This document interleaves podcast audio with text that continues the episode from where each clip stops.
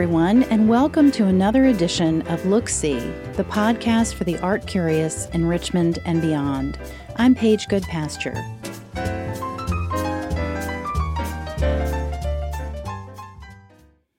Categories of the past are collapsing in contemporary art. Artists use the medium and materials that are the best conduit for personal, political, and social messaging, and often their artistic practices include many processes at once. They might be painters and sculptors, or use fiber, video, and performance to make a single work. As they looked closely at work being made by contemporary artists, curators Stefanie Fedor and Melissa Messina kept seeing the quilt being used by contemporary artists as a medium to explore questions and communicate messages.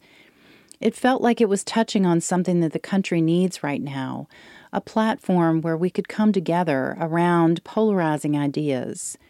Perhaps the quilt was a tool or a starting point.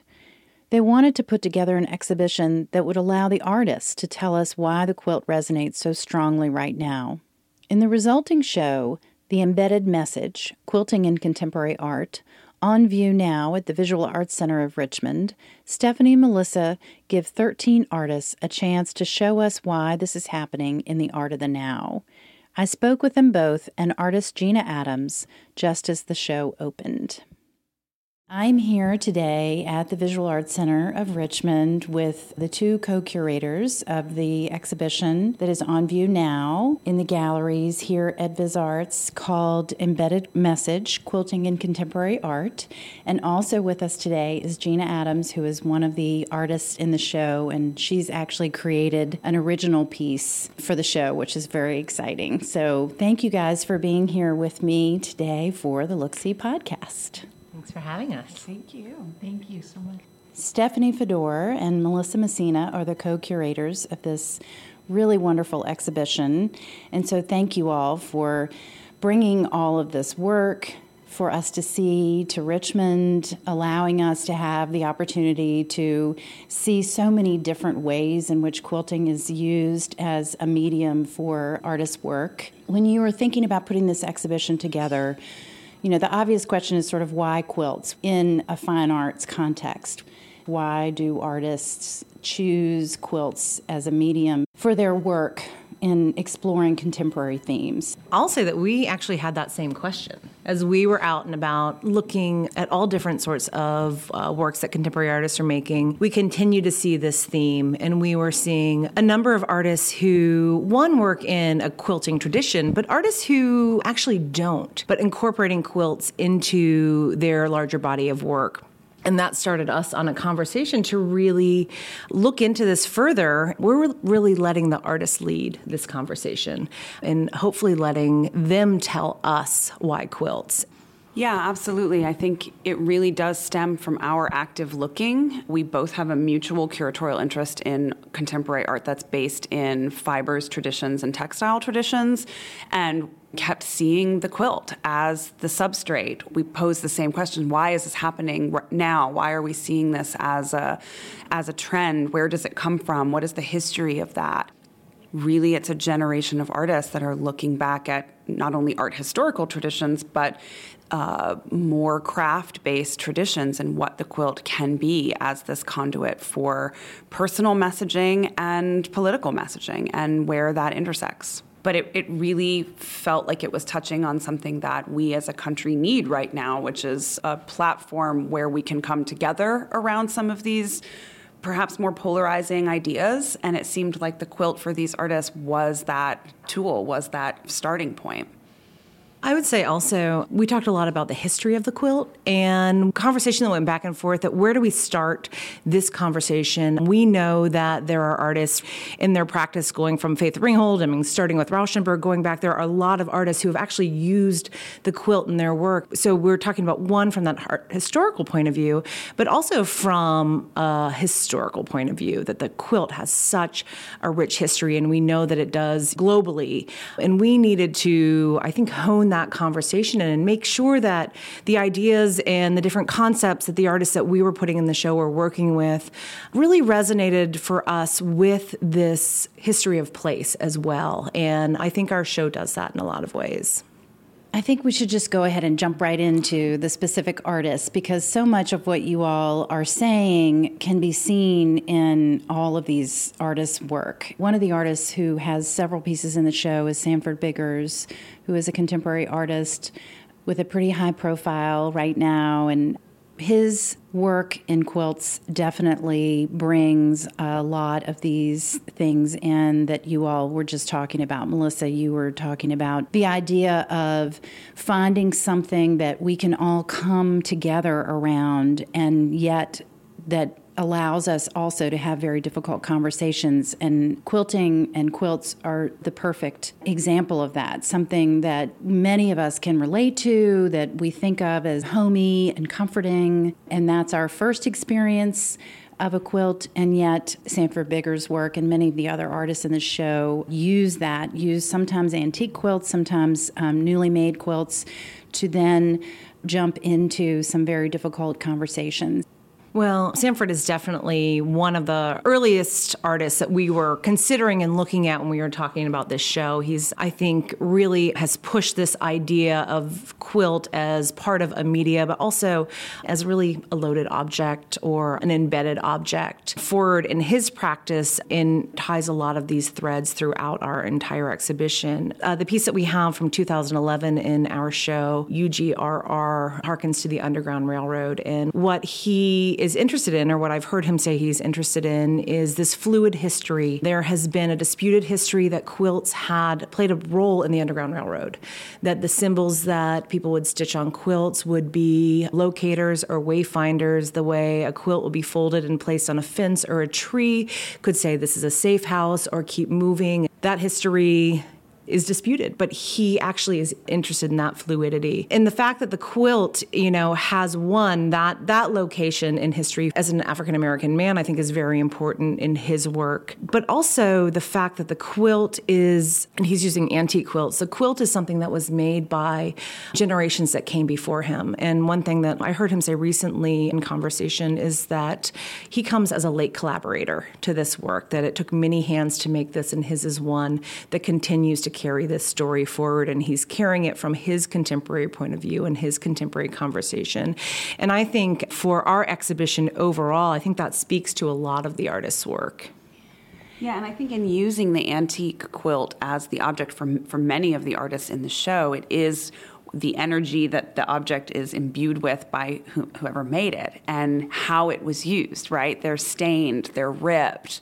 They have their own history that the artists are using as this kind of loaded canvas. So I think the fact that he's using something and, and honoring an object, I think that's also very important in the show that even if artists are sort of playing on or disrupting the traditional quilt and its own history, they're also honoring it and paying homage to that history as well, as, as much as they're adding their layered conversation and perhaps an updated conversation. But it's almost cyclical too, mm-hmm. right? I mean, that's that's often quilts are passed down for that reason. So Sanford Biggers, the the piece that we have been talking about, UGRR, is the canvas, sort of, is an antique quilt, and then he has collaborated with those ancestral makers to put his own marks on the quilt in several different ways. And I would love for you guys to talk about the ways in which he has made this his own work and statement of what he's thinking about now as a contemporary artist. So, for this piece in particular, and, and, Sanford is an artist who approaches this from a lot of different ways. So, it's an antique quilt that we have in the show, and, and you can tell that really just upon first approach. So, it's stained, there are markings of use, and, and he actually calls this its own patterning of use, which I think is really interesting in terms of his work. He paints directly onto this quilt as a canvas. He also has a number of or types of imagery that shows up again and again in his work. So, there is a lotus figure which is screen printed. It, it, looks like a flower upon first approach and it's stitched onto the canvas of the screen print, but really it is a rendering of slave trade boats. And so they come together to make what looks like, you know, just a beautiful pattern, but once you get closer and approach the object, you can recognize this as as really a map for how slave traders would lay out men and women in a boat to move them across Middle Passage. Um, so these are symbols that show up in Sanford's work again and again. He also has on this particular quilt schematics for dance steps. So another form of mapping that, you know, harkens to the next step in a generation of mapping. And I see it as, you know, sort of jazz and swing dancing, mapping on there and talking about a whole new level of culture that comes beyond that as well. This is a really exciting quilt, but it shows a lot of the themes that appear in Sanford's work again and again. I think what's surprising about that quilt that you don't see in the imagery too is he's sewn in small little mirrored circles. And so there's a, a, sort of a reference to constellations so this other layer i mean it's a map on top of a map on top of a map on top of a map. The second piece that you all have in the show is a brand new piece of his. You really cannot take in this piece through photography. You really have to be in its presence because it is an antique textile. The wear on that textile doesn't really show up in the imagery, and it's really powerful when you see it live, so to speak. And also, the figure is made up of many, many, many, many, many pink sequins.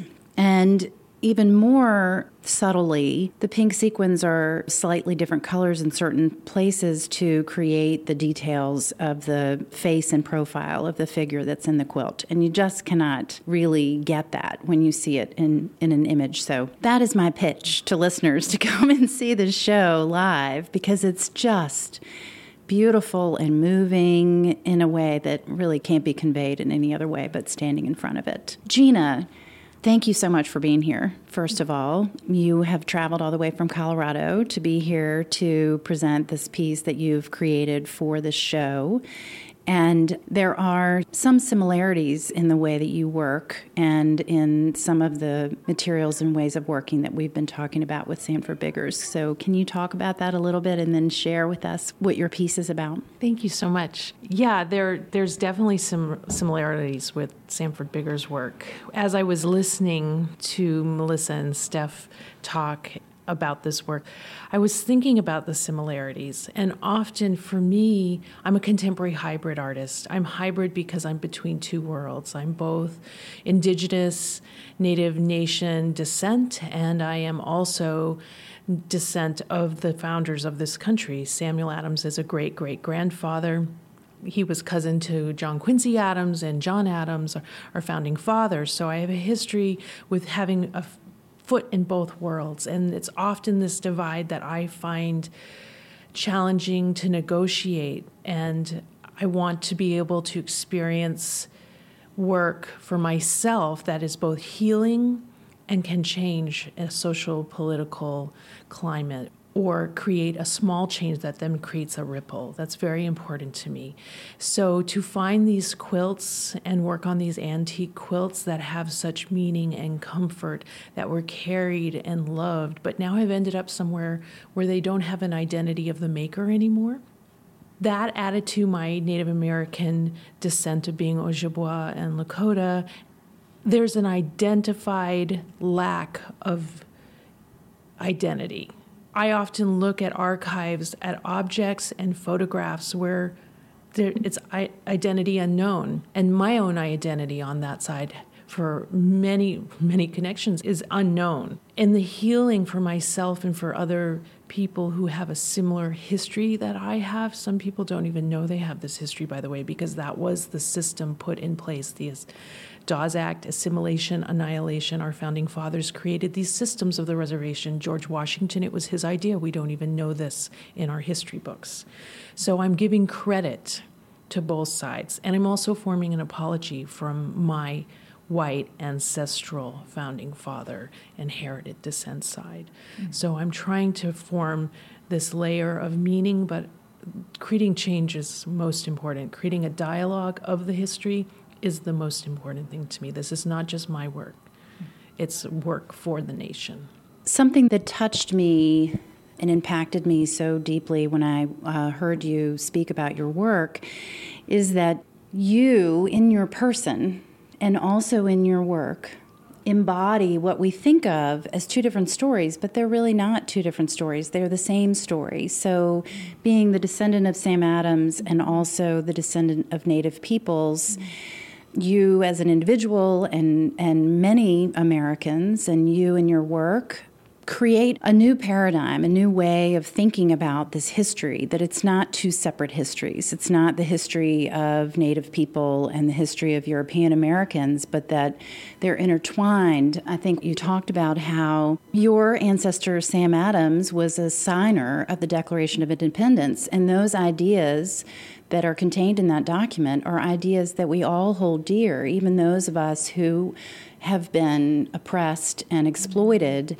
throughout American history still can agree that if we apply those ideas to everyone, we cherish them. But at the same time, the other part of your family was oppressed and exploited and even killed by these same people who were writing these words that we all hold dear. And words and language are very important in your work. So, can you talk a little bit about that? Miigwech, thank you so much. Yes, language is hugely important.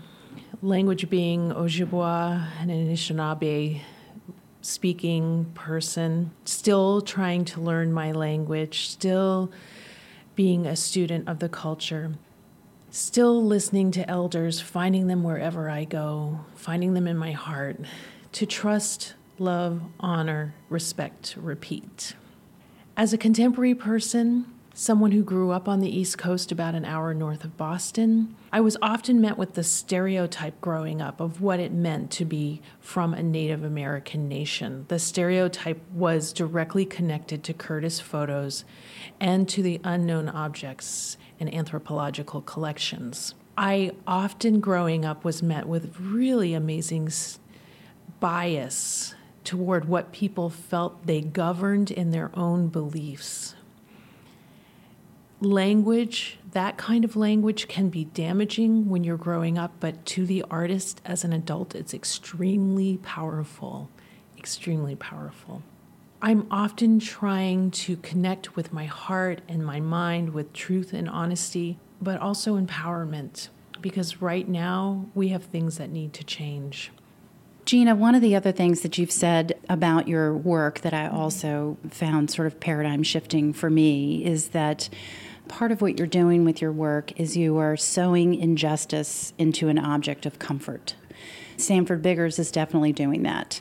Gina Adams is definitely doing that. Aaron McIntosh is doing that, who is a Richmond artist whose work addresses LGBT and particularly Southern queer oppression and violence. So, can you all talk about some of the other artists that are in the show that use the quilt and its associations with comfort as a way to sort of reframe some of these issues in the minds of the viewer?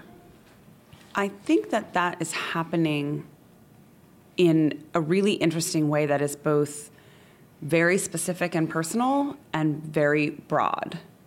Someone like Aaron McIntosh with his invasive project and the piece that he created here as a memorial to the Pulse nightclub shooting, a very specific moment. But sometimes these specific moments speak to such broadly reaching concepts. So I think that for me is what I find really fascinating in this exhibition that the artists are are talking from a place of specificity or a place of of a personal connection to a place or an idea or a concept and allowing us to enter into that dialogue with them through the quilt. Certainly things are shifting in the show in that way. I think about Kathryn Clark's quilts that are based on land maps, city maps that looked at the foreclosures in this country during our housing crisis. She started as an urban planner, also a quilt maker, and, and brought those two ideas together. Or someone like Hank Willis Thomas, who is making his quilt out of decommissioned prison uniforms. So his, I think, is perhaps more broadly speaking to a specific issue, and Kathryn is taking the challenge truly to the actual street level, right? Mm-hmm. So I find that really, really fascinating. And then I think artists are also looking at a at a personal iconography. I think of Amanda Ross Ho or even Sterling Ruby to to a, to an extent are making their quilts out of remnants of their stu- their own studio practice. So they're remarking on their own place in, in art history and making the quilt an art object and where where that connects. Or someone like Saya Woolfalk who has created an entire universe mm-hmm. based on these fantastical folkloric figures and what they do in, in their place and how that connects to our world. With Kathryn Clark, for example, she has taken data and translated the data into a quilt pattern in essence. And it's sort of an abstraction of a cityscape, sort of an aerial cityscape, and shows foreclosures in those neighborhoods and cities. She specifically chose quilting and textiles as the medium for her work because she wanted that association with home and comfort and sort of wanted to challenge that and say, you know, this isn't available to everyone. To represent the foreclosures, she's torn. I mean, there are holes in the work. They read at first as color, but when you get closer, they are really torn out. The fabric of neighborhoods and cities and civilization are sort of torn out in addition to, to the fabric of somebody's personal life. And Elizabeth Duffy is another one who has done something really interesting around this issue of comfort and injustice, where she has created an alphabet, an abstract alphabet of symbols that are the aerial views of various prisons and there are other references to incarceration in her work. You know, it reads as a pretty quilt that you'd put on your bed until you really learn about what are these symbols and what is this pattern that's on the fabric that she's using.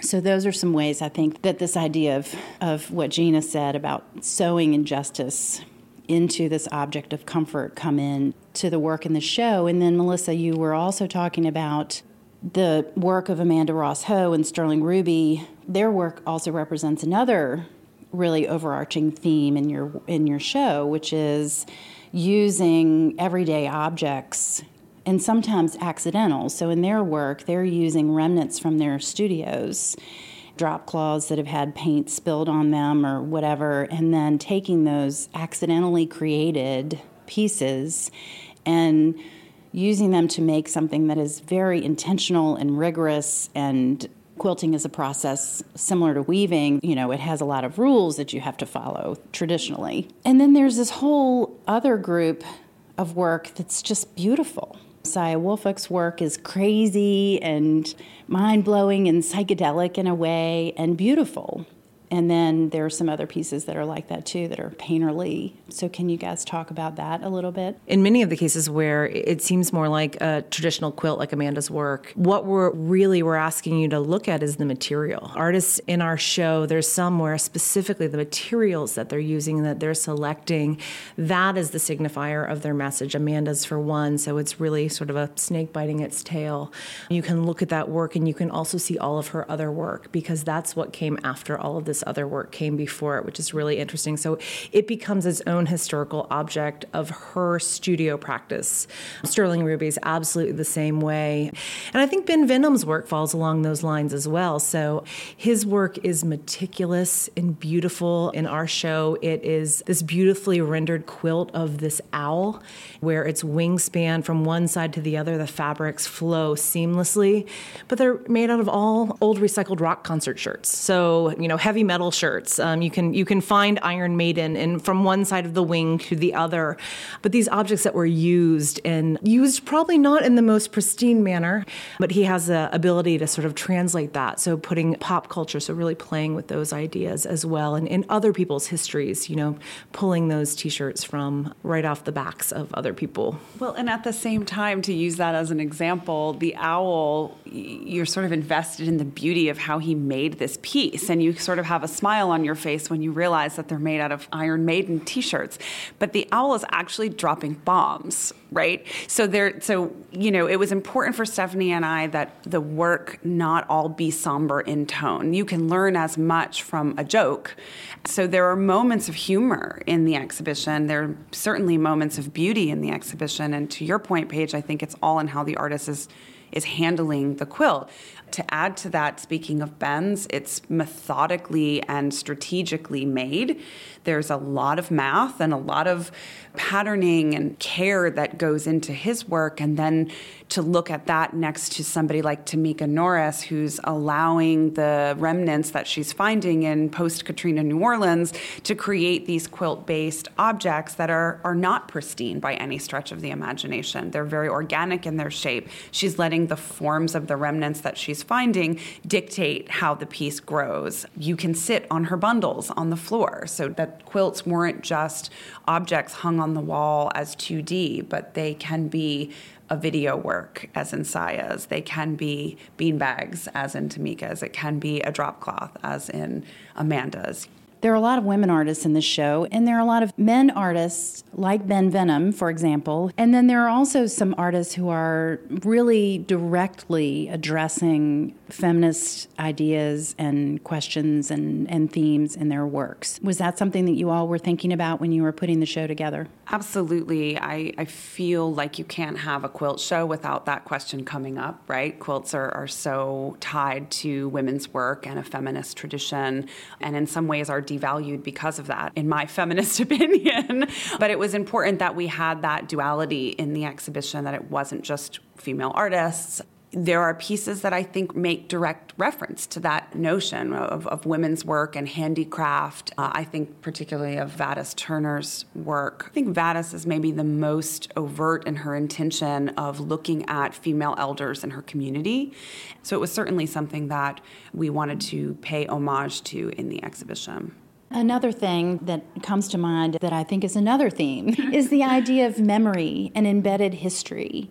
The show is called The Embedded Message. One of the possible meanings of that is that there is this idea of a history, and often in these works, there is this idea of unidentifiable history, anonymous history that is still part of the piece. And, and in Vadis's work, she is specifically taking an oral history and creating something that is physical that embodies that.